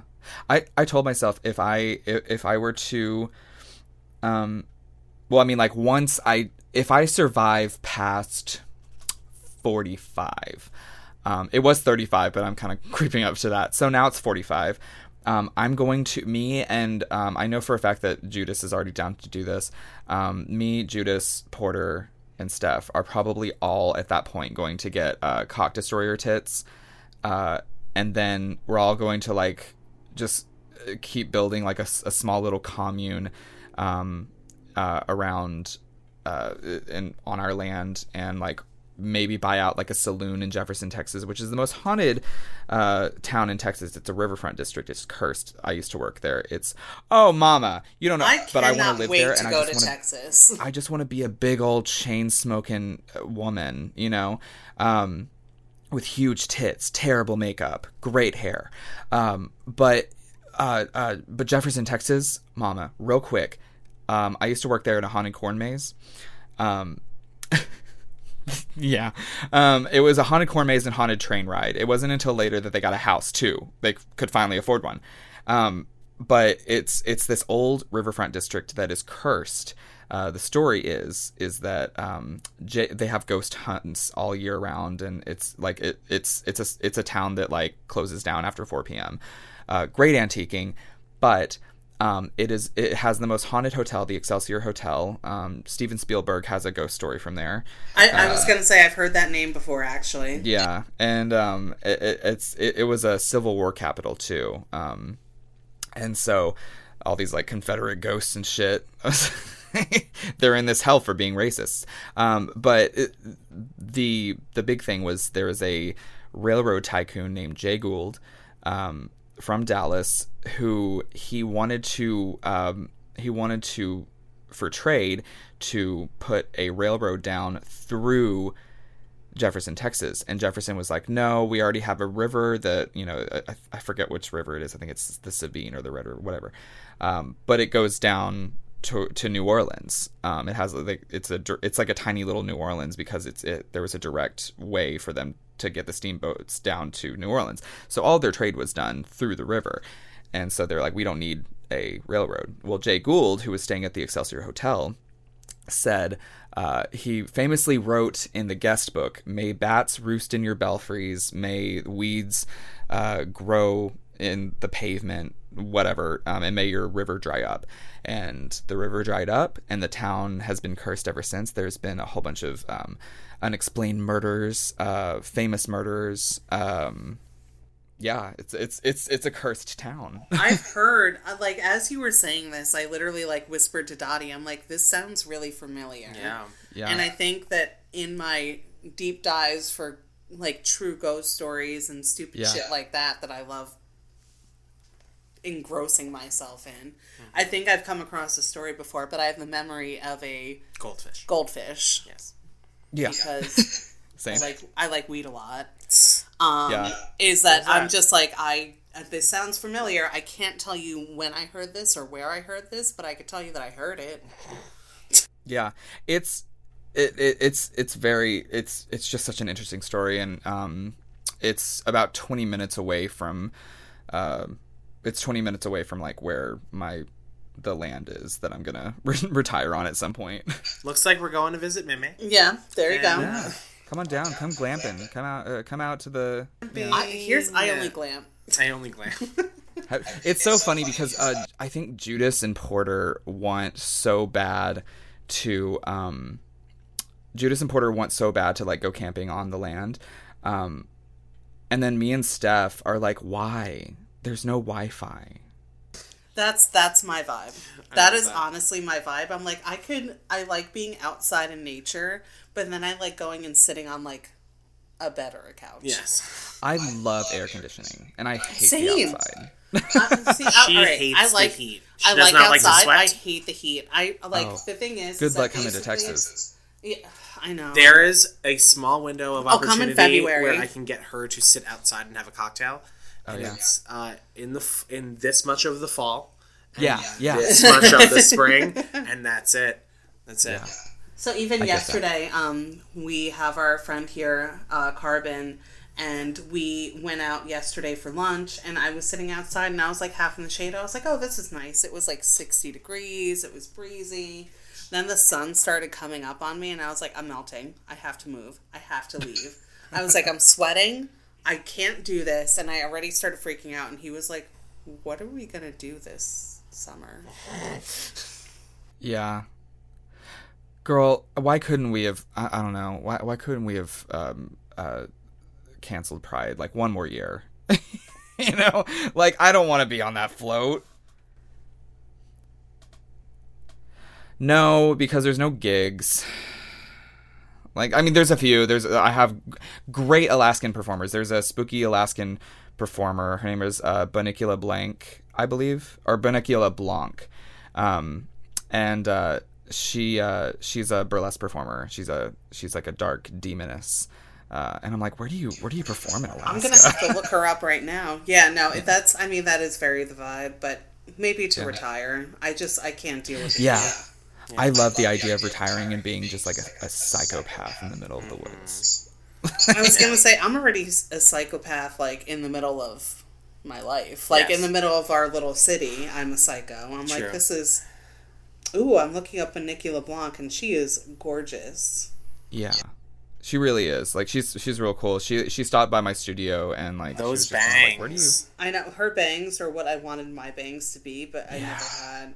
That's why I don't like the heat because if you sweat even slightly, those bangs look terrible. They retain so much heat. So, Maymay, we've reached the end of our interview. Um, I want to thank you so much for for joining us and for speaking with us. We really, really appreciate your time. I And I want to. I want to get weird in Texas. Yes, we're gonna get weird do in it. Texas.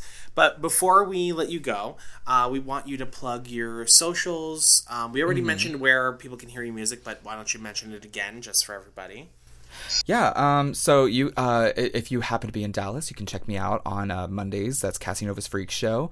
Um. Also, uh, that's at JR's Dallas. I'm also performing at the Rose Room now that we've opened up again, uh, twice this month, which is pretty big for a gal like me. Um. And uh, Sue Ellen's is opening up in June, so that's really exciting. So like, I'll be on the block, and um, you can check out where I'm performing, what I'm doing, um, everything. You can get my music on Bandcamp. That's ex- that's where I get the most money. Um, you can go to maymaygraves.com to find that. Just click the music link. Uh, you can also check out uh, maymaygraves.com and ch- buy a T-shirt. Um, I'm trying to get more CDs in. I have a few new things coming up. Um, I, if you check my Patreon, you can get my uh, EP that is a Patreon exclusive called uh, Goth Bitch Summer Hits Volume One, where it's a cover EP. I do loved covers that, such as uh. Cherry Bomb, um, Kiss Me Deadly, School's Out, and Violet by Hole, as well as Blue Velvet. Oh, Very nice. So it's Oh a lot of different like summer hits, um, but as a as a, a vaporwave album. Um, working on a book, working on a new album. Those will be released simultaneously. Um, hopefully either by the end of this year or next year. And uh, yeah, I don't know. I think that's it. That's great. Um, and then uh, just tell everyone your your Instagram, your Twitter. Oh yeah, um. Twitter Maymay Graves, Instagram Maymay Graves, um, M A Y M A Y G R A V E S May like the month, Graves like a gravestone. Um, you can check out my Cash App, which is Maymay Graves, and my Venmo, which is uh, Maymay Graves LLC, because I am an LLC. there- she's a businesswoman. I, yeah, I have to pay taxes on me. Oh, that's so annoying. We love a businesswoman. Well, Meme, thank you so much. We really, really appreciate all of your time. Thank you so much for joining us. We had a lovely time, and We did. We definitely can't wait to come and and hang out with you in Texas. Absolutely, come on down. It's gonna be wonderful. can't wait. Well, unfortunately, now we need to send you back into the afterlife. Condemn your spirit back to the grave. But at, but at least you'll get hopefully some Venmo money. Hopefully, some Venmo money, and hopefully, you won't have uh, any more spooky Johns. Uh, you know what? I, I've I've I've really given up on uh, on that altogether. I stopped taking PrEPs, so that's a good reason for me to stop having sex altogether. Antidepressants, mama, they keep you non-sexual. Bring down that libido. Yeah, Lexapro makes sex a no. Wow. I mean, honestly, I will say. Those truth. SSRIs, Truth. girl. Fully. All right. She was on them for a little bit, and I was like, "What sex? I don't know what this is. Well, we're I don't gonna want get her." we, we're gonna get at our sage. We're gonna get at our Palo Santo. and we're- Yeah. Well, never forget you still can't kill pure evil. I was like, "Shoot, there's always going to be a little part of her with us." We're gonna cleanse this space. All right. Uh, well, Mimi, say goodbye. Bye. Love y'all. Bye. Bye. Thank you. And that was our interview with May May Graves, I loved it. Texas ghoul and dead girl and Dead girl musician. after dead girl after my own heart. Dead Girl After Dark. And we love it. We want to thank May May for com- for coming onto our show. We we thoroughly enjoy her and um, it was a lot of fun. It was a good interview. It was a lot of fun. Texas is weird, y'all. Texas is really wild and uh, I can't wait to go. I know. hon- Honestly, I can't either. so many murders. But also like Austin Drag Fest. I mean, I know Oh. I've been wanting to go for a For while, real. but like pandemic happened, Yeah. life happened. Well, you're almost fully vaxxed. I'm fully vaxxed. Well, actually, Patrick by the time almost by the time this comes out, I will be. You'll fully be fully vaxxed. vaxxed. And remember, it will be the day before my birthday, which is also the day before Mother's Day. Um, and uh, hooray! Hooray for that. Send us money. Yeah, just On send us the money Venmo. because I was like, it must be nice because my birthday was still like half canceled this year, I know. But we still got to go and see and it Roro. was my it was my second birthday in a pandemic. but we got to see sucked. Rhoda Rollins Stone do her bingo. we do. We which love was, it we was love cute. Miss Roro. We had a fun is Quite the staple in the Westchester County drag community. We, we had a fun time getting to see Roro and, and actually be out and not stuck in our homes for your yeah, birthday. but you know, I just I want to I want to do something that is not heavily restricted. Yeah. Well, before done. before we go, we wanted to just remind you all about uh, where you can contact us, where you can follow us. Uh, so you can follow the podcast on Instagram at I Spit in Your Mouth, uh, and you can also go to our website, which is https colon slash slash. You know how that whole internet thing works. i spit in ispitinyourmouth.com. Um, and Did you really? Just I did that. I don't know why I did that.